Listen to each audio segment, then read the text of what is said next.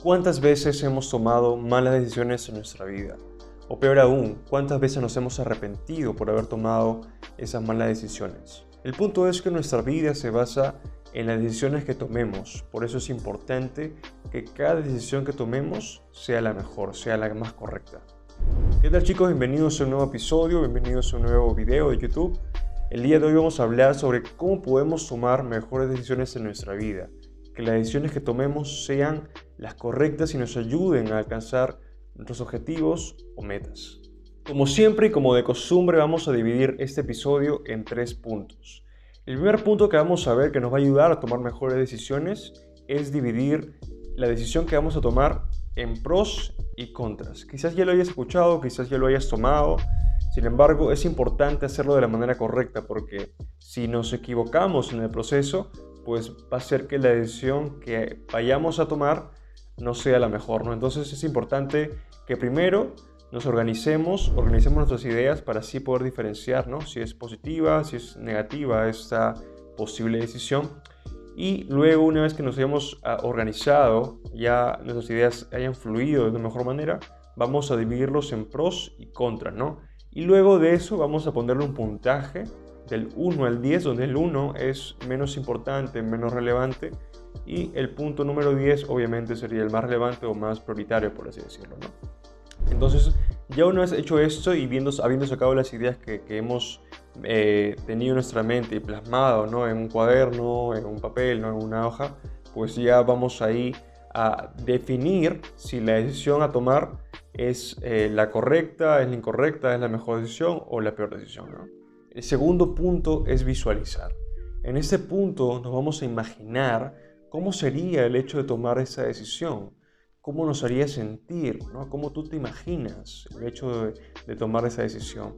Si el contexto en el que te encuentras es favorable, es desfavorable, y si tú sientes que esta decisión eh, que tomes, que estás a punto de tomar, y te imaginas que es la correcta, pues tómala, ¿no? No, no, no dudes eh, en tomarla, porque al fin y al cabo son las emociones las que nos van a, a ayudar a tomar una decisión correcta, ¿no? Es importante diferenciar entre las emociones, como he visto ahora en este punto número dos, o el punto anterior, que es más que todo la lógica, raciocinio, ¿no? Vamos a, a, a mezclar los dos porque es importante también que eh, tanto a nivel lógico como a nivel emocional tomemos una decisión, una decisión correcta, ¿no?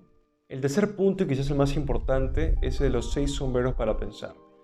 Este es muy importante porque está basado en una metodología, en una metodología creada por Edward de Bono, mencionado en el libro Los seis sombreros para pensar. Básicamente consiste en que la mayoría de personas está, cuando toma una decisión, ¿qué pasa? Que solamente se queda con un enfoque, con una perspectiva. Y esto limita para que la decisión sea la, de la mejor manera. Entonces, por eso él creó un sistema que te permite, en base a seis enfoques, a seis perspectivas, tú puedas tomar una mejor decisión en tu vida. Si bien son seis sombreros, en este punto solamente vamos a hablar de cinco, ya que el sexto sombrero básicamente está enfocado cuando toman una decisión grupal, ¿no? Y la persona, una persona toma este sombrero para que se encargue de que todas las decisiones del grupo sean las mejores. Pero en este caso, como estamos hablando de decisiones personales, pues solamente vamos a enfocarnos en cinco sombreros. El primer sombrero es el sombrero blanco, el sombrero de los hechos, el sombrero de la lógica, ¿no? Aquí vamos a hablar de un poco de números, de, de, de un poco de análisis para ver si la decisión a tomar es la correcta o la incorrecta, ¿no? Aquí podemos utilizar un poco lo que vimos en el punto número uno, que vendría a ser el tema de los pros y los contras, ¿no? Aquí vamos a ver ese, ese tipo de cosas, ¿no? Vamos a poner puntajes, eh, un poco de análisis, de introspección, ¿no? Entonces eso básicamente consiste el, el, el sombrero blanco de los hechos. El segundo sombrero es el sombrero rojo, el sombrero de la emoción, el sombrero de las emociones. Aquí vamos a hablar básicamente, o enfocarnos mejor dicho, en las emociones, ¿no? Un poco de cómo nos va a hacer sentir la, la, la, la decisión a tomar, cómo nos va a hacer llevar, ¿no?, a un futuro esa, esa decisión, las circunstancias, el contexto.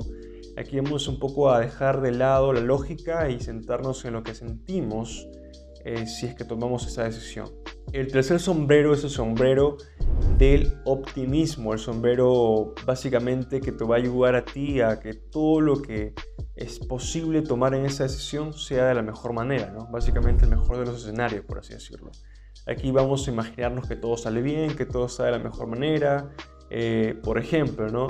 Si tenemos o vamos a tomar una decisión de renunciar al trabajo, pues aquí sería el enfoque de que todo va a ir bien, de que las cosas van a estar de la mejor manera, de que tus ingresos van a subir, etcétera, etcétera. El sombrero número cuatro es la contraparte al punto anterior, ya que vamos a ser pesimistas, ¿no?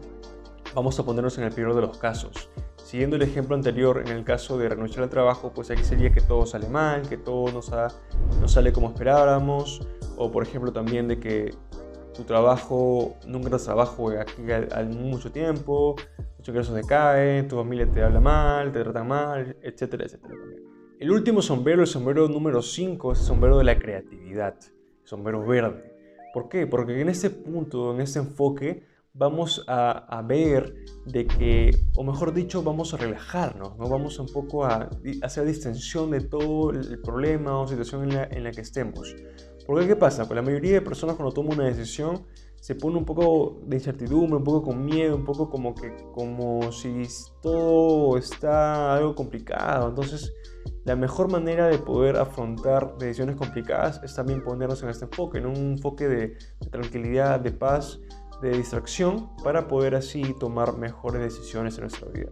Bueno chicos, con eso hemos culminado el episodio del día de hoy. Espero que les haya servido a poder tomar mejores decisiones en su vida. Recuerden que siempre tienen que tomar las decisiones correctas para poder seguir avanzando.